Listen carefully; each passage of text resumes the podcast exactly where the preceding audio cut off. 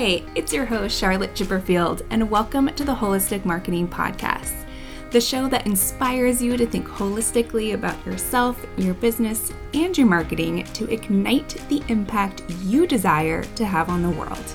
We'll learn what it takes to be seen and heard in the digital space from leading experts and myself as a marketing executive and the former founder of Chipperfield Media.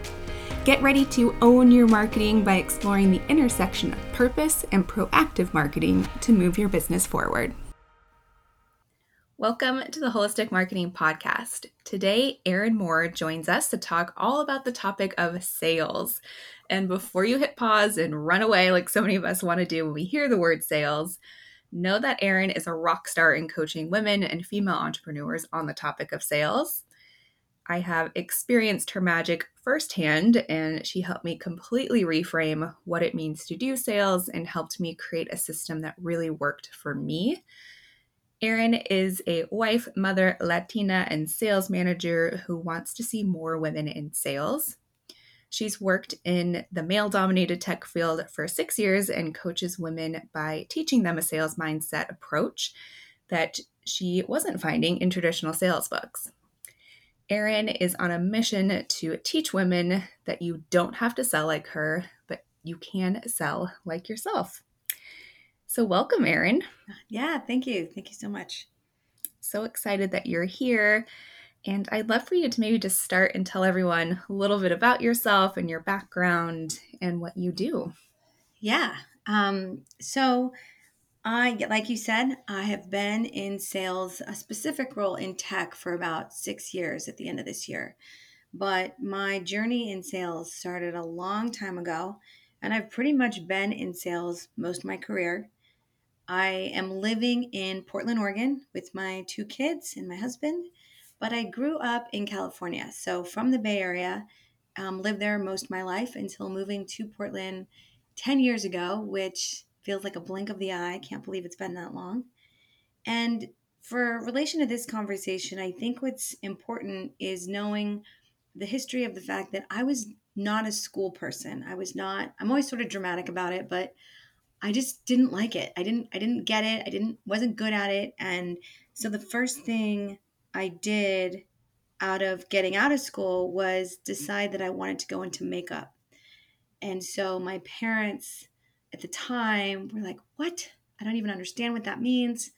So I went off and I got my first job at a counter um, with a Christian Dior counter. And so that's where my story begins. I began there, and for the next nine years, I was in makeup. Started as a at the counter, like I said, moving into a traveling artist, and then taking gigs throughout the next um, journey. The next, like I said, nine years. What's interesting about that at the time was my father, who he also was this entrepreneur, sales. Um, he was he he also was in sales and led a business, and he said that you can continue to do this makeup, but I want on your free time to work with me. And so what's back then especially and probably still currently when you're in a field like makeup you work seven days a week but you do have big gaps of time and so in those gaps, I was shadowing my father. And he was generous, he was kind, and he was also just incredibly savvy. And so I had one foot in this career that I loved and was interested at and just dived 100% in and then was also being you know moved into this corporate kind of mindset where I was watching my father operate his own business so when I think about where I began and where my true schooling came from, it really came from those nine years. And I just, I really still look back on that time as a gift and that I was supported on what I wanted to be doing, but was also learning um, from my father how he did things. So I didn't really see that until much later in life that, that that's how that worked out. And the other thing about that that I think is kind of funny is I don't think I was that great. I wasn't some like master artist. I think that how I maneuvered even in that career, having never done makeup before and being self taught, was my sales skills, was my ability to talk to people, was my ability to listen and to communicate and to ask questions. And so I just find it incredibly funny that when we think about sales, we just think about it in this specific box, but sales really does show up in so many different professions in so many different ways that we if we really took a look at it, we would see that that was happening and that that's that's where this all started and that was has been my uh, epiphany since getting out of that space. Yeah, I love that sharing of your father and how he really had such a big impact. And I think it's it's amazing how you were able to kind of take some of that downtime that you had and kind of really get other experiences and kind of learn and grow in a way that has, you know, had great benefit on on you now in your career, which is really wonderful. Absolutely. And I also now know why your makeup always always so flawless. it's a part of my story that never felt relevant, to be honest. Um, especially moving into like a career corporate America and getting into that later because I was almost 30 when I got into more of a corporate role.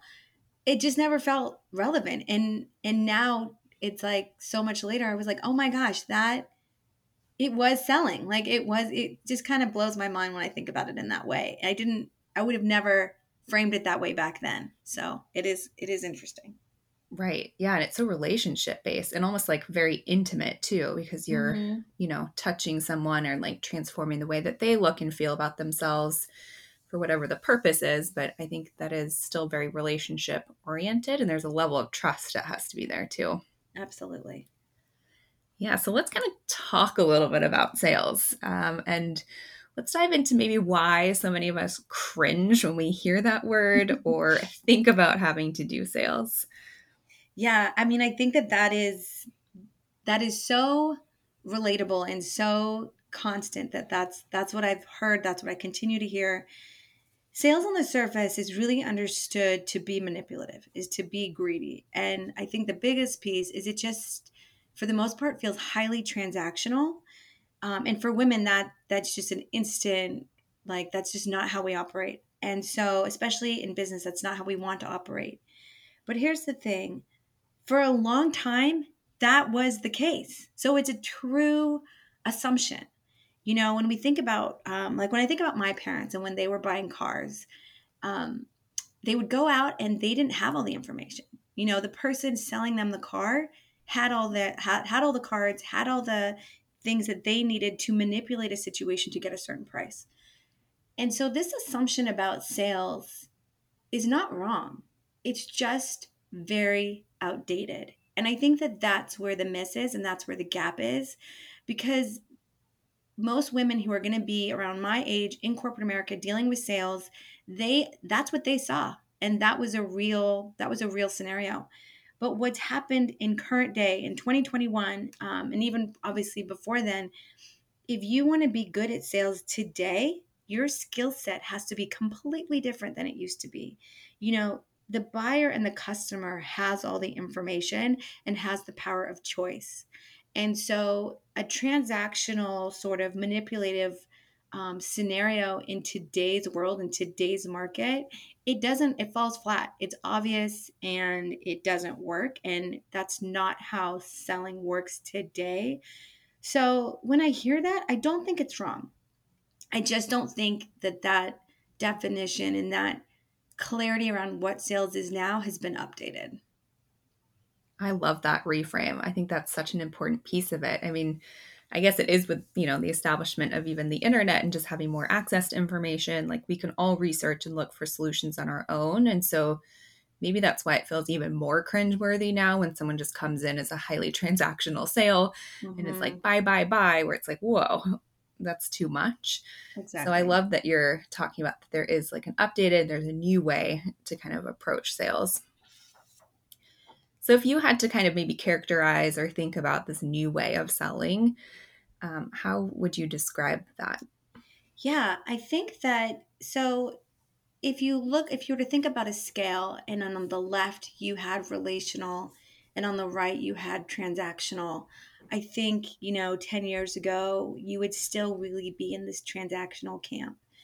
And I think that as as we continue to move forward into like the information age where we have actually too much information and too much choice, you're really in relational. And so I think that the the real act at this point is to create some sort of balance and to really be in the center. You don't want to be so relational that you're emotional, super emotional about it. And for a lot of the founders and the entrepreneurs that I talk to, that's where they're living. They're living on the all the way to the left and they're in this relational space where every single sale conversation is so charged with emotion and attachment to the outcome that they can't step forward. They can't even move themselves a little to, you know, to the right.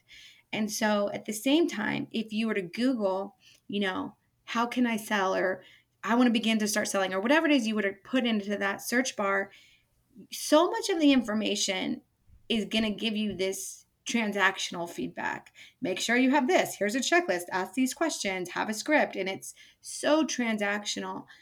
And so the gap again that I was finding um, when I'm talking to to women and and to those who wanted to improve on their sales skills, it was like there's so much information. It's highly transactional, but they're still in this very relational space. And so really look at it, looking at it trying to pull yourself into the middle and understanding that sales is really about a service. And that I say this a lot, and I'm not the first one to say it, but when you really think about sales, you're offering up something as a solution that you believe in to solve a problem. And so it's really not highly relational and it's also not highly transactional. It really is a kind of a mix of both. And something another phrase that I use a lot when I'm talking to people who are trying to reframe the way that they think of sales, I always say educate to the sale. Talk about, you know, what are the things that they would need to hear to actually move into a different way of thinking. And taking away some of that emotion, I think is step 1 for a lot of people, especially entrepreneurs and founders who have so much tied into this.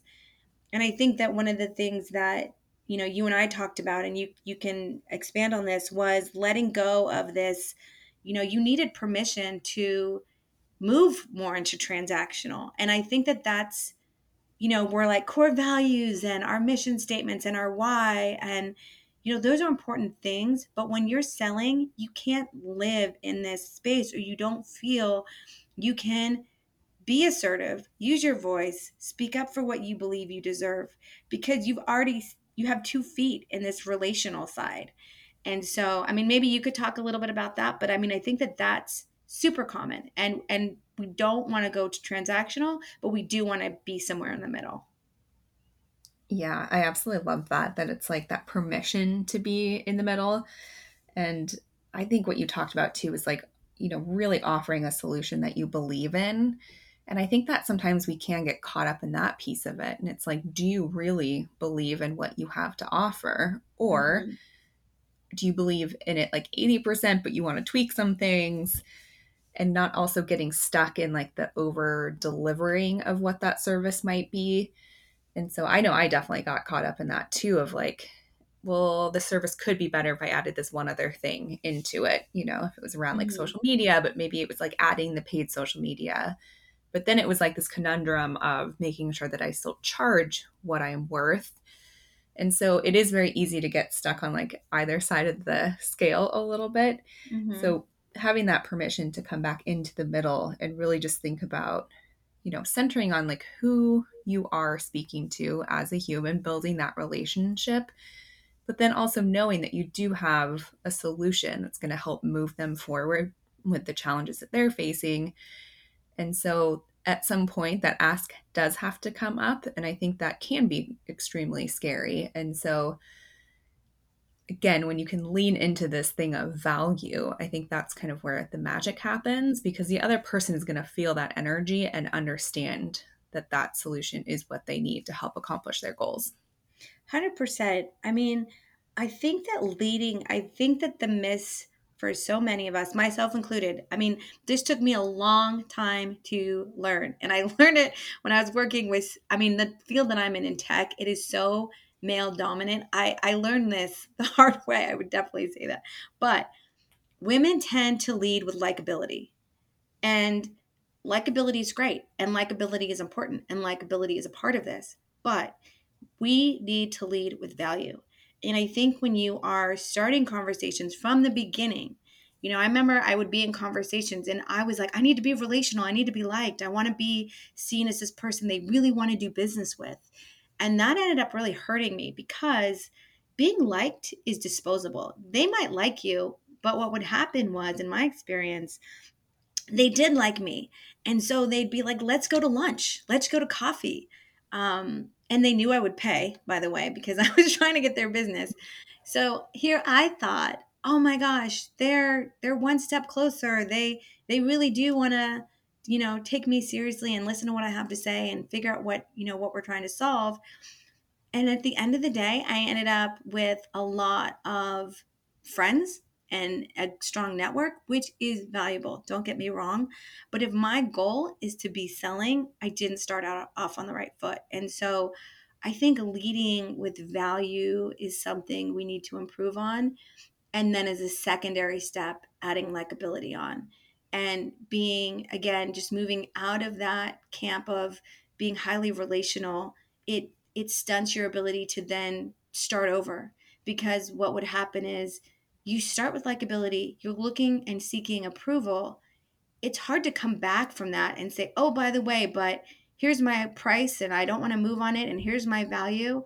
Um, it's it's really difficult to move in that direction. What you can do is start with positioning, start with value, start with the problem solving, and create a space that then you can move into the likability as a secondary. Oh, I feel like that was such a golden nugget and hit a chord with me. I mean, when you said being likable is disposable, oof, I think that's something I've struggled with most of my life. And I definitely did in business too, where I love being liked. I want people to like me. But I did associate that with also in people's minds being like, I'm the solution. That's actually not true. And I did have to learn to also lead with value. Um, so thank you for sharing that. I think that was a powerful piece that's definitely been a big reframe for me and it's still a work in progress right. but it is showing up with that value. And yes people are still going to like you. If you deliver on that people are going to like you. So i mean that's a natural piece of it i think as well. Yeah and i have to say um, this is this is a bigger conversation. This is you know definitely more in the political kind of response but like girls and women have been trained to be likable like you know it's it's something that we you know we want our girls to be you know we're just dealing with this a lot you know it's it's to be quiet to smile to to be a more of an a servant based kind of mindset to to be liked. I mean that is something we are conditioned for and i think that that's so it come we're it's an honest like it's very it comes to us from an upbringing that we we are still fighting against. And so changing this mindset though i think it takes some real discipline. It takes it's a little scary. It's harder to come out of the gate with more of a value kind of language. It's it makes sense to us but it is something you have to practice to get better at because it's so much of a default especially i i shouldn't assume that. For me it was a default. For me it was you know especially being having lead being able to lead more with personality and connection and relatability those are strengths of mine.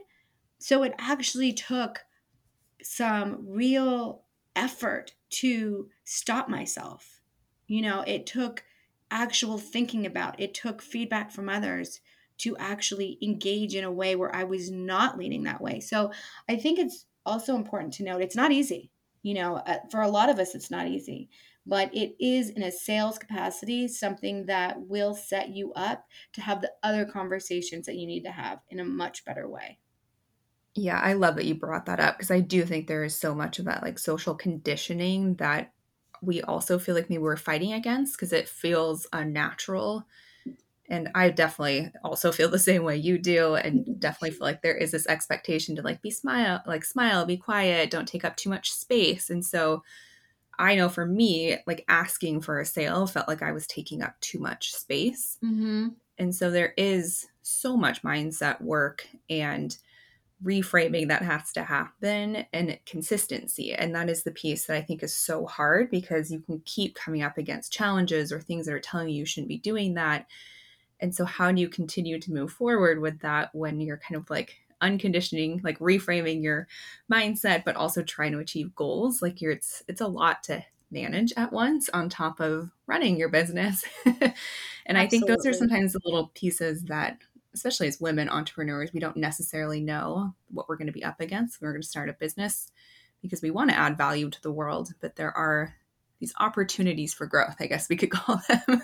right, right. Um, but it Absolutely. can also be something that totally stops you in your tracks as well. So I think having conversations like this and understanding the challenges that are there, but there's also a lot of tools available as well. Absolutely.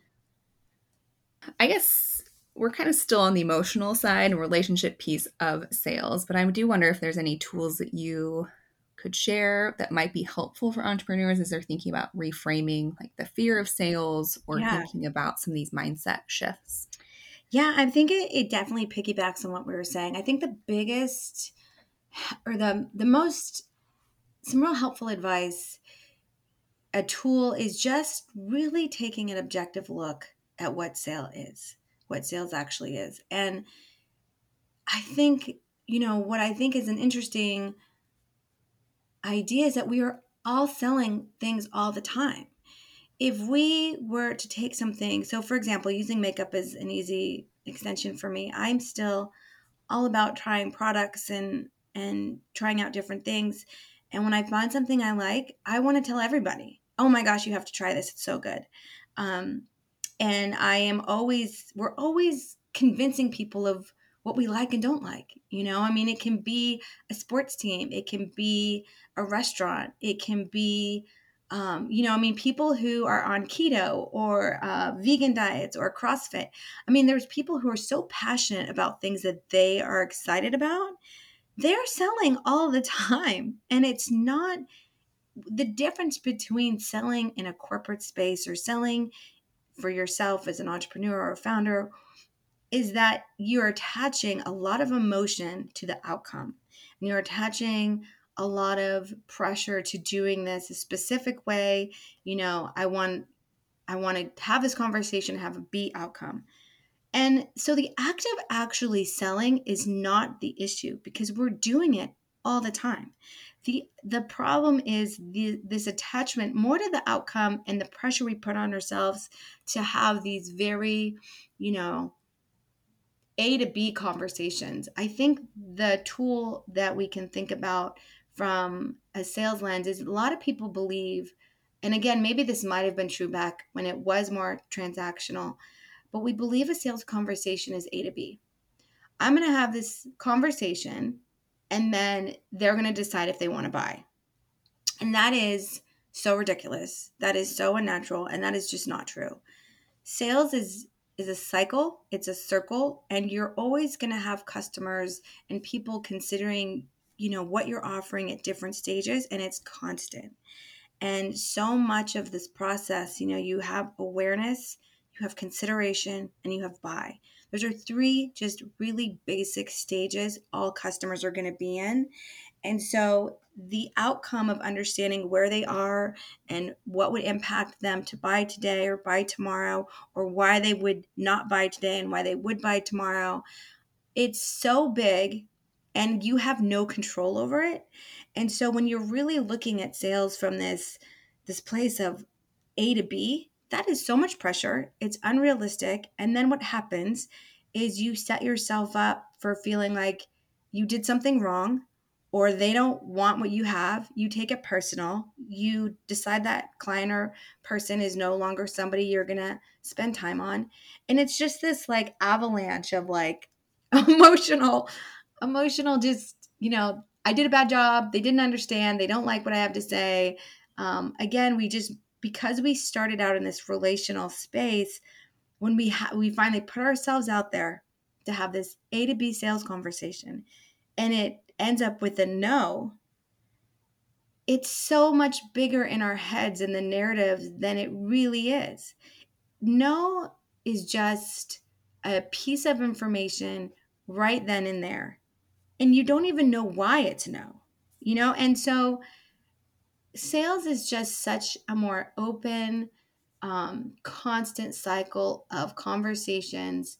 And it's not about you, it's not about what you're specifically offering them. It is how they are interpreting the information they have, which might not be all the information, and they're making a decision in real time. And so when you look at sales in this big way, in this more sales as a cycle, sales as a service, you have a way of taking out some of that emotion. And so, again, really looking at what sales is and then also understanding you're good at it. Most people are really good at selling their position, they just aren't doing it for money. And then when they do it for money, it's all of a sudden all these things, but it's not that different. And and so that's the reframe on it is taking one, looking at it is a cycle, not an A to B conversation. Two, understanding you're already pretty good at discussing with people things you're passionate about.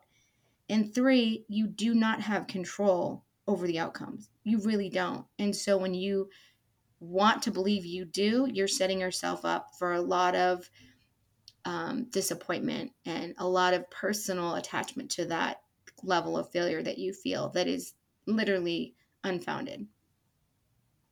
So it was a lot, but no, that was so amazing. I think that was such valuable information. And I love that idea of kind of zooming out and being a little bit more objective. I think that's such a powerful thing. That's one of the things I definitely learned when you coached me on sales. And it was just kind of this it is about timing. I mean, it's kind of like dating too. It's like the right people at the right time who want the same things. And it's the same thing with like sales and you are being of service to someone. And so, one of the things I always found is that sales definitely the cycle you talked about. Like, I would have a conversation with someone, and then two years later, they would hire me because they knew that who I was. They were aware of what I had to offer. But two years prior, like, it wasn't the right time for them. Mm-hmm. But they mm-hmm. would come back, like, yeah, a year sometimes or two years later, and it would be absolutely time to move and be a great working relationship. And so, I do think it is so much of that timing. Like you said, you have no control over that. So even though you're putting it out there, doesn't necessarily mean it's the right time for that person, but you could still potentially be a solution in the future. But it feels scary because sometimes you want that sale now. But I think mm-hmm. again, when you can be more objective and not as emotional to that outcome, like it is a more of a natural feeling skill, if that makes sense. Absolutely. I totally agree. And I can say that I think that's the hardest part is that you know you decide you're going to get good at sales. You decide i'm going to i'm going to do it. I have a business. I care about a lot about it. I'm going to start selling today no matter what no matter what it takes. I'm going to google. I'm going to find a script. I'm going to start reaching out. And it feels kind of erratic and it feels important and it feels immediate because you've just made this decision. Um, but it's just it's setting the level of expectation you're putting on this is is too high. I i mean definitely lower those expectations. And it's also very unrealistic. You have to sales is definitely a long game. And so i completely agree. And it's not what anybody wants to hear. Nobody really wants to hear that it's going to take a minute and that it's going to take some work and it's going to take having conversations on a regular basis. Sometimes you know they i think that the metric 10, 10 years ago, if you looked at like a sales book, they would say that you need to have 11 to 12 touches. I don't believe that to be the case at this point because of all the information. I think that might have been true when the person selling had all the had all the cards. I think it takes between 5 to 7. And it doesn't have to be you talking to them. It could be them seeing you on Instagram and then a LinkedIn message and then you talking to somebody in their network and then you having the conversation directly. So I do think that that is still true though. So to think that you can decide on Monday that you're going to start selling and gear yourself up for these in big intense perfect conversations and really try to lean into that and then have some failures and then have some rejection and then decide, well, I guess that just didn't work for me. Like I can't do it. I hate it. It's it's obviously not something I can do and they move on. that's just such a it's too bad because that's not the case at all it really is um, a long game and and one of the things that we talk a lot about with sales mindset is planting seeds and you know you don't you plant a seed and obviously you're not going to see a flower that day it takes time um, you know, it just really is sort of a longer process. But there are a lot of things you can be doing to speed up that process with, you know, like I said, networking, social media, having conversations, having getting client stories together. There is things you can be doing to up those touches in different ways, especially with the internet now. But it will never, it just is never going to be a quick, there's no silver bullet. It's not a quick fix. And it does take some real fundamentals to be in place for that to actually start. And it really is to think to think about it really is about like a planting a seed and to begin there so that you set your expectations correctly. Um, and so you're not setting up this this level of failure and rejection to just take you down um, sooner than than it you know than the out even for me you know? I mean it's like i like you said i've had clients five years in the making and then they show up and and it feels it's like the best feeling. You're like i did it. I, I put the time in and it's it's rewarding me. It took five years but that's okay. You know so it is a long game and there is no quick win.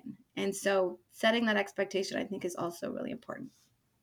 Yeah that is so important. I love the idea of planting seeds and i am 100% guilty when you're describing someone who's like on Monday, I'm going to go out, make all these sales calls. And then by the end of the week, you're just like exhausted and you're like, I don't know what just happened. I'm never doing that again. Um, I have totally been there um, because I think it kind of feeds back into that old mindset of that like A to B transactional piece where that's not, you know, the most beneficial way of doing sales anymore. So, I do want to dive into rejection, but before we get into the rejection side of things, I do kind of want to talk about maybe any tactical pieces. I know you just shared a few, but curious if someone is listening to this and are like, okay, I'm prepared to like put a long game together. Do you have any like tactics or like a framework to think about how to structure that sales process? Yeah. Um, I think that it's it's twofold and that 50% of this is working on your own skill set and then 50% is working on really understanding who your customer is. So if i was somebody who was listening and i was brand new and i had a company i was starting and i was like okay i'm listening to this i'm writing down where am i going to begin? I think really understanding that there are some again fundamental skills in sales that just take practice and so when I'm thinking about the person actually doing the selling, you really want to practice conversations. They're really, it's like one of those things where it's, it reminds me a lot of like weight loss, right? Like weight loss is a, but what, like a billion dollar industry, but we all have all the information, right? We know it's, drink water, calorie deficit, exercise, weight lift. You know, I mean, like there's some, there's a lot of information out there, but the actual doing of it is hard. And it's similar in sales, but again, it's it's really when you're thinking about I'm going to start selling. I want to I want to get better at this. Focusing on some serious basic fundamentals as simple as asking a question, learning to pause, listening for the answer. And it doesn't it's like well i know how to talk to people or I, i'm pretty good at this. People are really good at talking. People are really good at listening to talk. But i don't think many people are that good at learning how to ask good questions learning how to pause and then listening for the answer.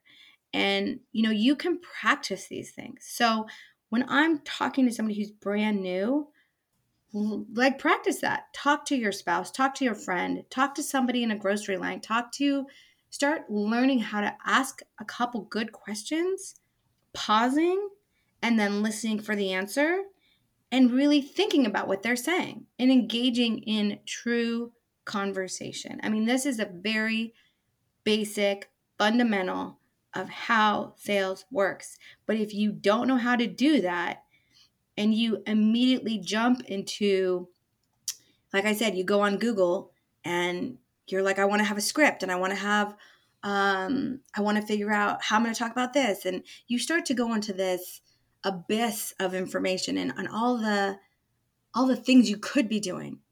But I would say if you're starting out, slow things way down. You will have more success if you can learn how to truly have a good conversation and like a 10 minute conversation, not an hour. People are super busy, time is the currency. Learn to have a good 10 minute to 15 minute conversation. That is hard to do. And the only way somebody is actually going to get better is by practicing.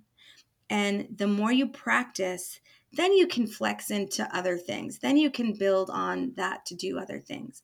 But I would say really start with some really good fundamentals and learning how to talk to people with the intention of listening and really being second. You know, I mean, Charlotte, at the beginning of this, I was like, this is going to be hard for me because I'm so used to not talking. like, my job, so much of it is not talking and learning how to pause and learning how to give people space to think about the question I asked. And women specifically are really good at this. We're good listeners. We are these are skills that we can develop and we are actually pretty far advanced for a lot of this, but when we are learning how to ask a question and listening, I would say that just just that alone will get you farther than reading all the sales books. Like learning how to do that really well. And so and then and build from that. So that would be from the side of the person selling. Like that's a fundamental skill. You have to know how to do that. From the other side of it, from your customer, the other thing I have found when talking to people, let's say, when I say people, I mean founders, women entrepreneurs, people in the corporate world, we, on the flip side, we have so much to say and so much we want to do. We want to get a beautiful website. We want to have followers on Instagram. We want to tweet. We want to be on Facebook. We want everybody to know about our product. We go into this world of um, just overextension, but we're not focused on one thing, and that is who who are you selling to? I think that this is missed a lot when people are starting businesses. They instantly go into product they instantly go into website and they get excited about Instagram. And that's a very self serving um, outlook. It's a very self serving perspective. And I think that that's the frustration.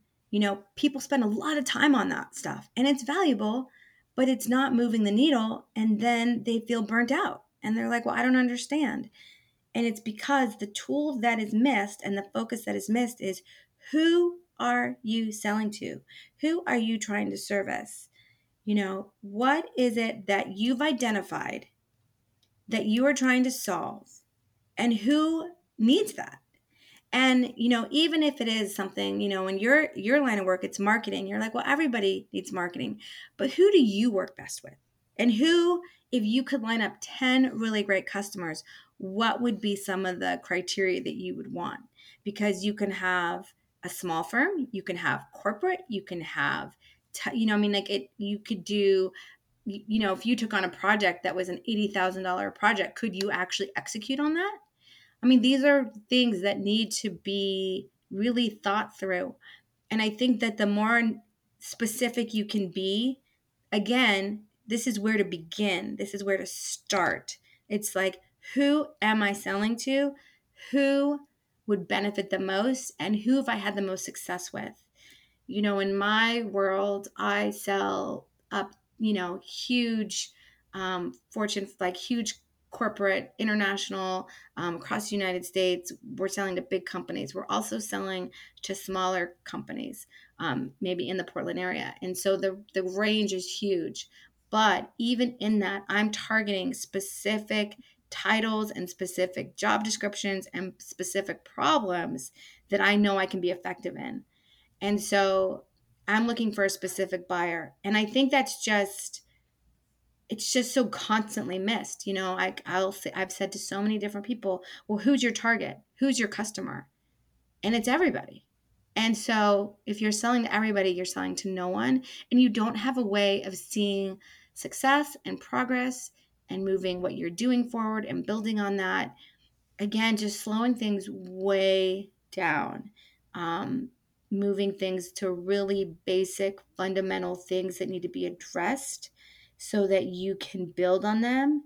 So you can, you know, if you are learning the conversation that I just said, like if you're the person selling and really getting good at that conversation, if you don't know who you're talking to, how are you going to build that conversation? You know, and you, you, you are never going to have the same conversation twice which is why when people say they're reading this sales book or that sales book, I'm like, that's great, but that conversation might never happen. So that's why the fundamentals of some of this is so important. It's because the building blocks need to be there so you can have these effective conversations.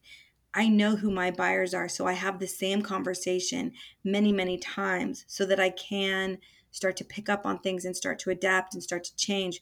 But if you don't start at this beginning space for one for the person selling and two for who you're selling to you will get lost you will get burnt out and you won't feel like you're moving the needle forward. And you're like why? I don't this isn't making sense. And it sometimes really is just that quote unquote simple um, and that basic. But it, it needs to start really really needs to start there. That was a lot. I talked for a minute but that's those are the two things I think really need to be addressed at the at the start of things. And even if you have to go back to them, they're crucial. Yeah, and I think there's such like foundational tactile pieces that almost takes the pressure off a little bit. Like when you really step back and are like, okay, I have a skill I need to develop.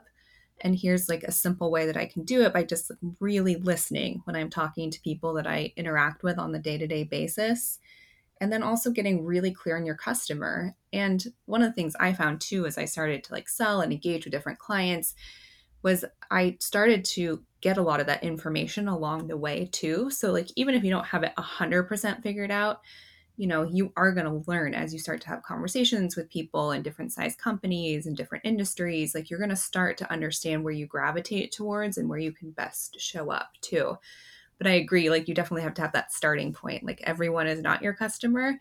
Um, as much as we all wish that were the you know the possibility, we would all be billionaires, but that's not not the case, unfortunately.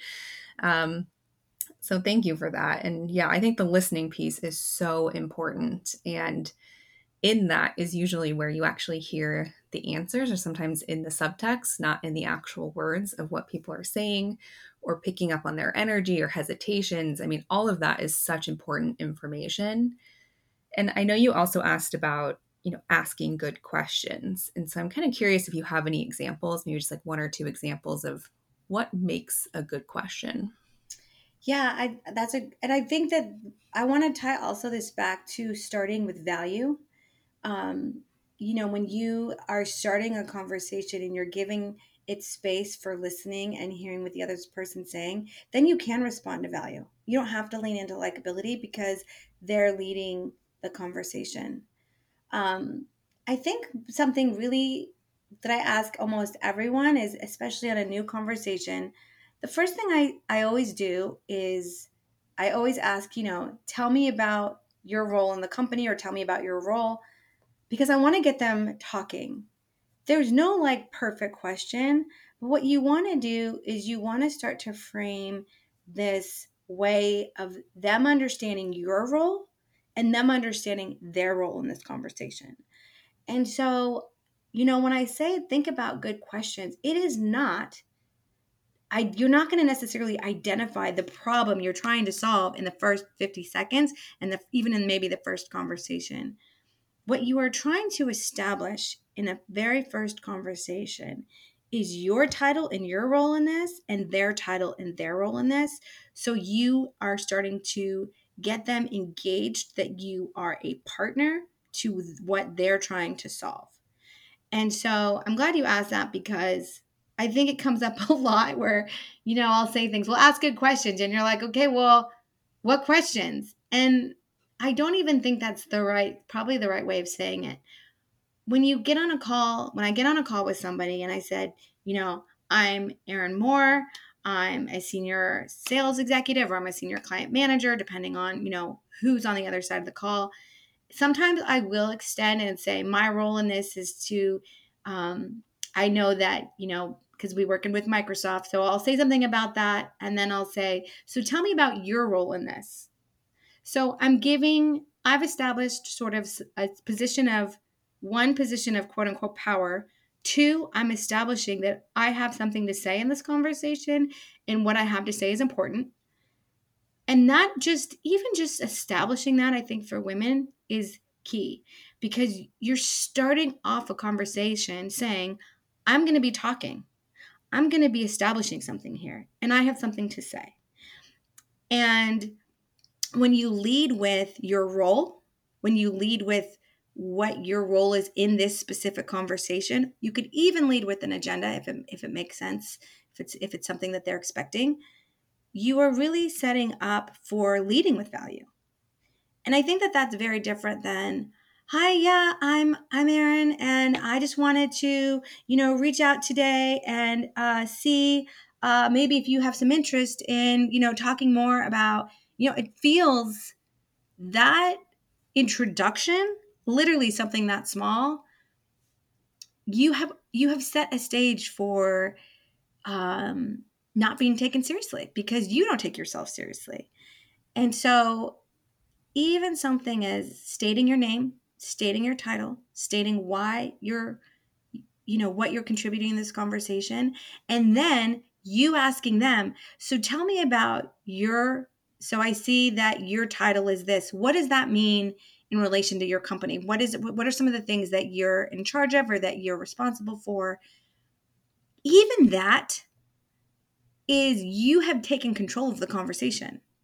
You've led with value. You've established that you have something to say, but you're passing it off because you want to hear from them.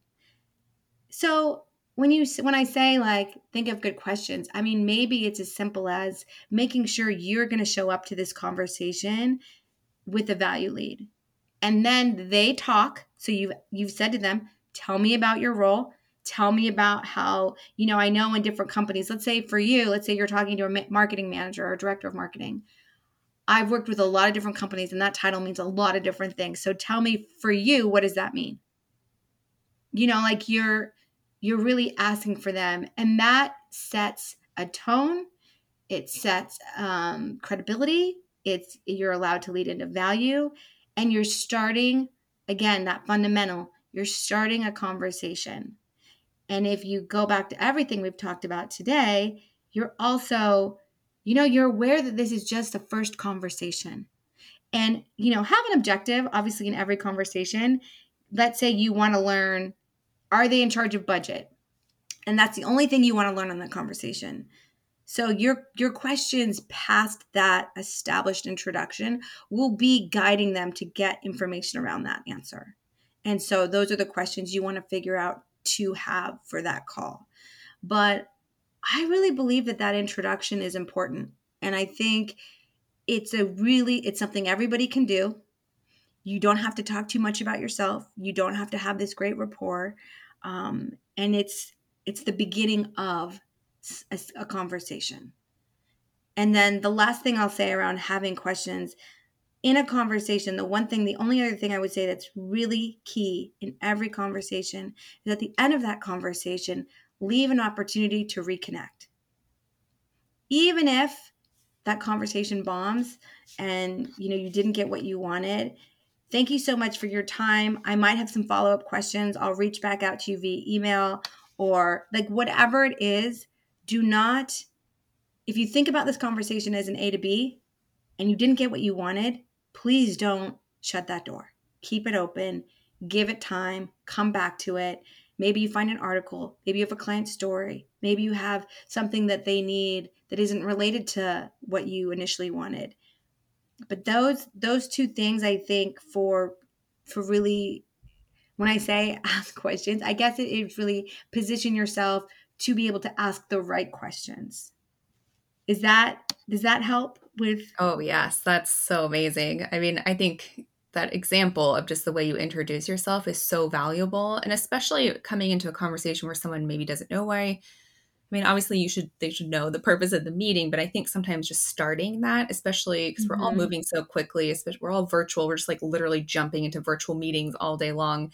So I think sometimes it's actually takes the pressure off the other person when you can kind of just say, like, hey, here's who I am, here's what we're going to talk about, here's how I value, even not in those words necessarily, but you're getting, you're kind of taking that control where it, it allows them to sit back and kind of ground into the purpose of the meeting. And then you're asking them something that they're extremely familiar with is themselves and what they do. And so I think you're just automatically putting them at ease a little bit too to just allow that conversation. And yes, you might have a goal of wanting to find out if they're responsible for budgets in that meeting, but I think you allow them to kind of relax into that conversation so that you that can come up more naturally versus it feeling like you know, you ask them about their role and you're like, okay, well, do you do budgets? And like, what is your budget? And can you afford to hire me? And like, right, right. exactly. so it does make it more natural. And then they feel like Absolutely. you are a solution too. Absolutely. And I would say be ready to be flexible, which is why I said before learn some basic fundamentals because if you can learn, like this is something you could practice. You could practice, hi, my name's Erin Moore. I'm the my role my role at this company is this. Like you could even script it out. You could practice that. And then once you practice that and do it a couple times it'll get easier. You're going to add more of a flow to it. You learn how to be more assertive. And there's something psychological about that. And it really is i think for women putting them in a position of power from the beginning. And so when you lead with that then you have permission. And by the way when you say to the other person you know what's their role they're they have checked the box that they've agreed that you guys are both having something valuable to say. There's a shift in power um, because of that sales customer thing that happens.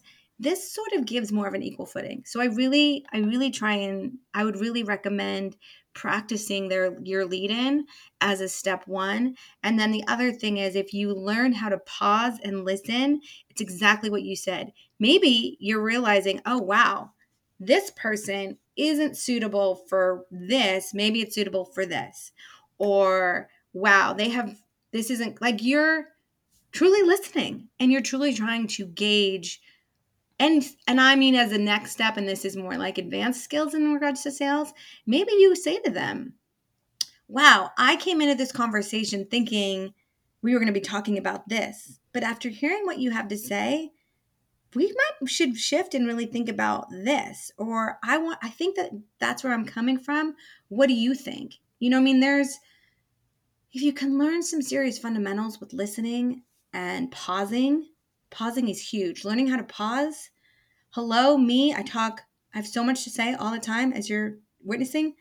Learning how to pause is really difficult. So these again just like there's some really slowed down skills that i think are really missed especially if you're Googling how to sell. Right. yes, Google can put you in a rabbit hole for sure. Yes. Um, yeah. So I'd love for us to maybe like think about the sales cycle from you know standpoint of like we've worked on our mindset, we're practicing listening, slowing down, we're having these conversations, and so there is that inevitable transaction point that we get to, and there's usually two answers. Sometimes there could be another, but it's a no or a yes. And so the no, I think, is part of what so many of us fear. And so I'm wondering if you have tips for how to handle rejection. Yeah, I think again, it's it's so about mindset. I think, um, you know, I'm raising two small kids, and I have, I think, a pretty perfectionist uh, daughter. She's six, and I say to her all the time mistakes are our friends. And we actually learn from confusion. So I think it's such a gift. And I know I'm in sales and I know I've been doing this for a long time. And rejection for me is such it's such a just a fact of information. It really is just that for me. It is a fact of information. And again, I think if when you're really considering sales. And I at the very beginning of the conversation we had that like in our heads this like graph, right, of relational to transactional. If you can identify truly honestly where you are in that, if you're all the way in the relational camp, it's rejection's going to hurt. Rejection's going to feel really personal. And the more you can move yourself into this middle balanced, even if you're thinking about this more transactional from a rejection perspective, it's helpful because it really is just information. And so for me, also, what I love about rejection is it's confusing. And you're like, okay, I thought that we were on the same page and I thought that they understood my proposition. And I thought, I thought, I thought, I thought, I thought. So you're coming at it from your perspective and you think that you did everything, quote unquote, right to get the sale. And they said no. And so what comes from that is confusion. But that is the only way we will start to learn what we are doing wrong. And so when we get a no, I mean, okay, sometimes it's just this product is not going to match mm. this problem that I'm having. It's not the right solution. Sometimes they truly can't afford it. Like there are real answers to the no. But if you are not sure why they said no, then there's some homework to be done. And that confusion will lead to asking better questions, setting some some parameters and boundaries up front in conversations. People ask me all the time, how do you ask for the sale? You ask for the sale in the first conversation or in the beginning of the conversations where you're saying, yeah, what I do, it's going to be in a range of, I love ranges. It's going to be a range of ten to $15,000. That's what, this is what we've been. So then when you, you're not sitting to a hard number, but you've set up, you've set up a boundary around money in a way that isn't at the end like this big reveal. You don't want the cost of something to be at the end for this big reveal. You should be proud of the number you have on that page for the product they are getting. You know, you should not, if you're going into this conversation and the money piece of it scares you, then think about why you believe the value of what you're offering is this price truly like think about what is it would you buy it at this price and if so why? And so when you're thinking about rejection when you're thinking about asking for the sale so much of that starts in the beginning conversations which is why it's like all connected which is why this isn't an A to B conversation, it's a cycle, which is why you start this conversation with a position of power and value, which is why when you say things like, Great, for our last customer, they had something that looked very similar to similar to this, and they landed in a range of this. So keep me, you know, you're you're saying things throughout this conversation so that when it comes time at the end to say, Great. So for you, based on what we know, based on what you're going to be delivering, or based on this product, here's where we're landing. You know, it's like it's an extension of what you've already said. And so if that at that point he says, "Oh no, we can't. There's nothing. I there's no way I could pay for that." You're going to feel one you're going to feel rejection, two you're going to feel confused. And I would say to the rejection, let it like let it just be a piece of information do not attach it to your self worth or what you're offering. It's truly objective information, but lean into the confusion. Why did they say no? Do you understand why they said no? And if you don't, that's where your learning begins. And maybe you come back to that client, maybe you learn for the next client, but that's how you get better. And that's why sales is just a it's like you just have to do it and you have to practice it and you have to learn where your gaps are where you're doing well because there's always something to learn for the next the next conversation. And i mean even though i've been doing this for a really long time i'm a constant in constant learning. Um, and i am confused. And i and i and i'm not going to say i never feel i feel disappointment when i get a no and then i'm like okay why? I'm like mad about it. Okay well why? What happened? What did i do? What happened? And I mean, most of the time, if we've set up a rapport in a relationship, you can ask, okay, I thought we were on the same page here. I wasn't expecting that this, we weren't going to move this forward. Can you give me some feedback on, you know, what is it that we missed or we didn't talk about? You know, what is it that, you know, we need to come back to? Or if it's just timing, no, no problem. I'll reach out in a month and maybe it'll be a better time to have this conversation. Um, and so the confusion, I would say lean into it. The rejection, you're going to have to really get honest with with what you're attaching what you're attaching to that no? Because I, i'm guessing if it's highly if it just feels so devastating you are sitting living sleeping in that relational camp. And that's never going to serve you from a sales um, sales perspective. Yeah no is a piece of information. I love that And I think, you know, for me, that was one of the things that you did teach me. And it was like, wow, I actually do, again, have this permission to get curious and learn. And it's kind of like being a detective a little bit. Yeah. um, and just, it is learning and growing. And it's like, oh, okay, that's great information. Stored that here. And now I'm going to adjust this for the next time. And it is moving out of that just kind of emotional piece of it, which I mean, sometimes you can still, like you said, feel disappointment, especially with someone you really wanted to work with. But again, like if you have set up that relationship, it's not a no forever. It's like a no, mm-hmm. not right now. And like you said, it's a cycle. Like they may come back in a few months. And so it is just information, which is all all key and to this. it is. And I mean, I want to say too, if I were in the other if I was on the other side of it and somebody said to me, gosh, I, I thought that we were on the same page here. Did I miss something? First of all, that's a hard thing to say, and it's such a vulnerable thing to say that I would be so willing to. And it's definitely happened to me where they're saying they'll say, "Yeah, well, you know, we had a budget for it, got moved to Q4," and I'll be like, "Okay, no problem. Let's connect in a couple months." Um, I just think again, learning to ask questions and and learning to put yourself out there. Sales is i think that that is there is such a fear around the rejection piece around around selling and that would probably be one of the biggest things that i have talked to women about but it is because they're just they're not understanding that it's not the end. It could be the beginning because i've had many situations where i've said that and then the conversation continues.